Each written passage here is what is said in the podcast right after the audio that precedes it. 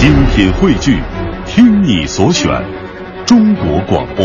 radio.dot.cn，。各大应用市场均可下载。第五届北京国际电影节，时光电影院特别制作，展映佳片推荐。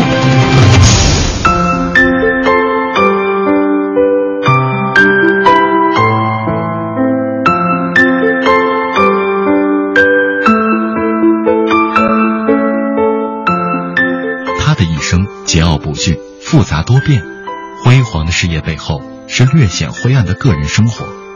他天生具有一种能让男人和女人都陷入迷乱的气质，他就是马龙白兰度。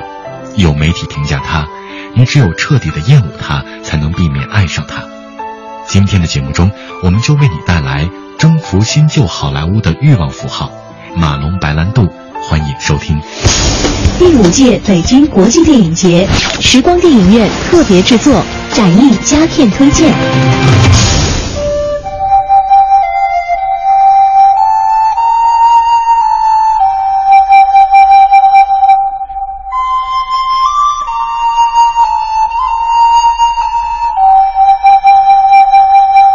马龙白兰度出生在美国的心脏地带内布拉斯加州。他小时候在学校里总是因为不良举动而挨骂，但却在上台朗诵和恶作剧两方面表现出表演才能。他的相貌来自父亲，艺术天分则来自于母亲。在二战背景下迎来青春期的他，被军校开除之后赴纽约学艺，追寻自己的表演梦想。在他学习表演的学校，一位艺术教育家看出马龙白兰度是一块演戏的材料，并预言他不出几年定会成为美国最为优秀的演员。预言很快便应验了。一九四三年，他在纽约首次登台；一九四四年，在百老汇崭露头角。以后几年，他演了不少出名的舞台剧，包括舞台剧版的《欲望号街车》。不久，他来到洛杉矶，开始拍摄电影，与好莱坞纠缠了一生。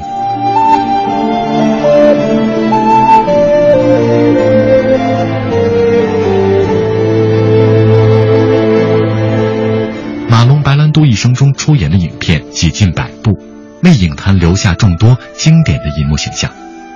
在演艺生涯的前期，他经常饰演硬朗不羁的反派青年。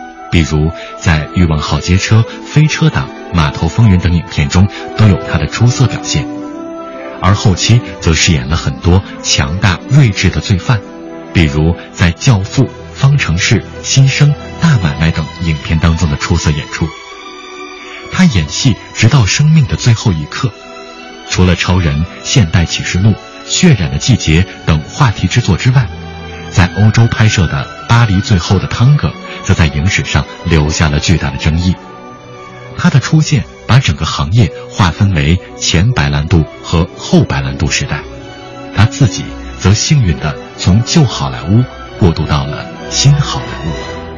他依赖好莱坞成名，却又是好莱坞的叛逆者。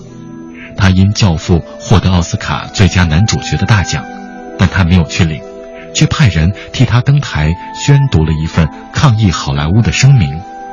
他去世之前曾被授予奥斯卡终身成就奖，他再次拒绝领奖，因为他不接受附加条件要出现在电视转播仪式上，这不是在奖励艺术。十年前的初夏，马龙白兰度因患肺部疾病，在病榻上度过了他的最后时光。他身边没有什么亲人与朋友的陪伴，来的最频繁的是他的私人律师。医生告诉他。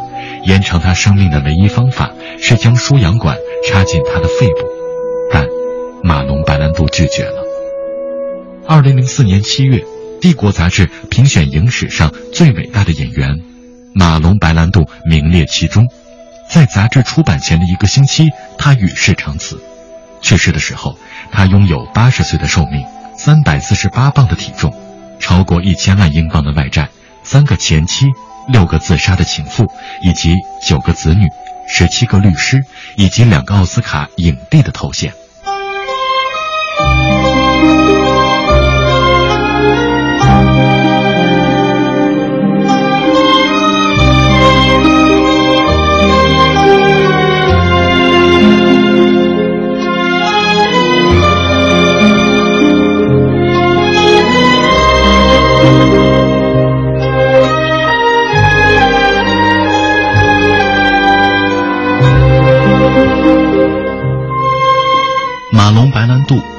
这样一种时刻：当观众捕捉到这个男人的时候，他们会陷入对雄性体征的迷乱；当人们迷恋并追寻于某种男性暴力、狂野和情迷的特质的时候，就好像是见到图腾一般。而当白兰度在银幕上展现魅力，成为男性，无论是雄性还是男人，他既令人目眩，也让人神迷。最重要的一点，他的出现让人们对权力、霸权以及男性魅力有了新的认知。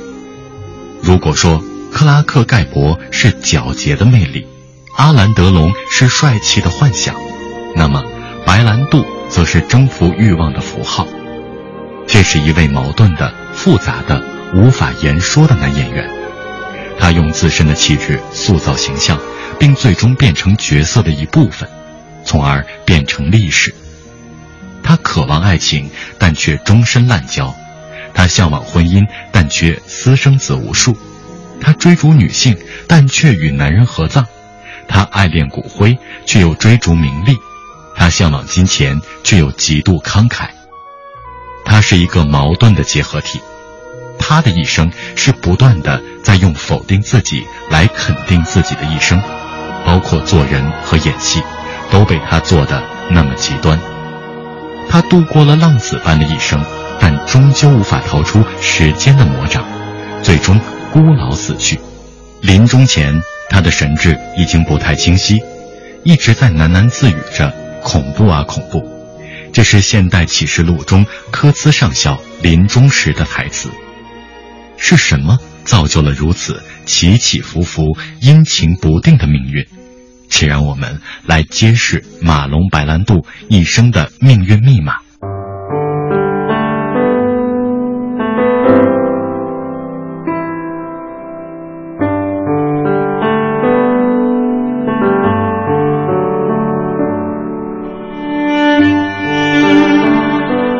白兰度的父亲是一个推销员，对酒精的兴趣远远超过家庭和孩子。从来没说过一句夸赞白兰度的话。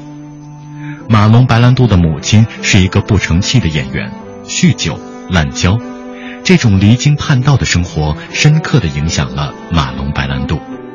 马龙·白兰度的家族里，文艺基因相当优渥。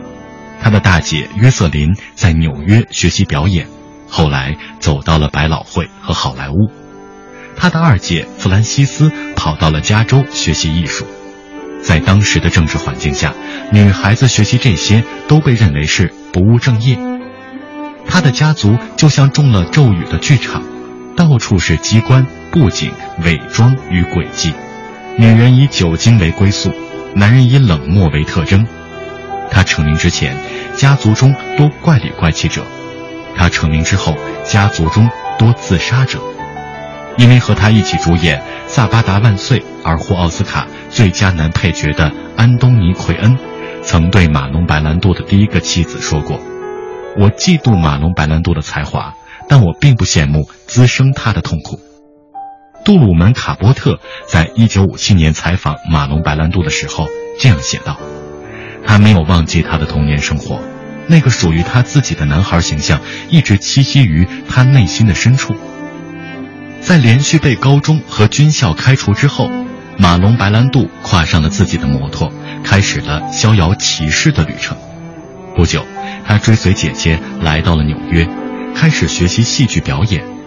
他的姐姐约瑟琳回忆说：“这段时间的白兰度似乎找到了生活的重心，他非常热爱表演，在表演里他能找到快乐，而他也接受纽约，没有人会苛责和非难他，而他的十八岁体会到了人生的美好。”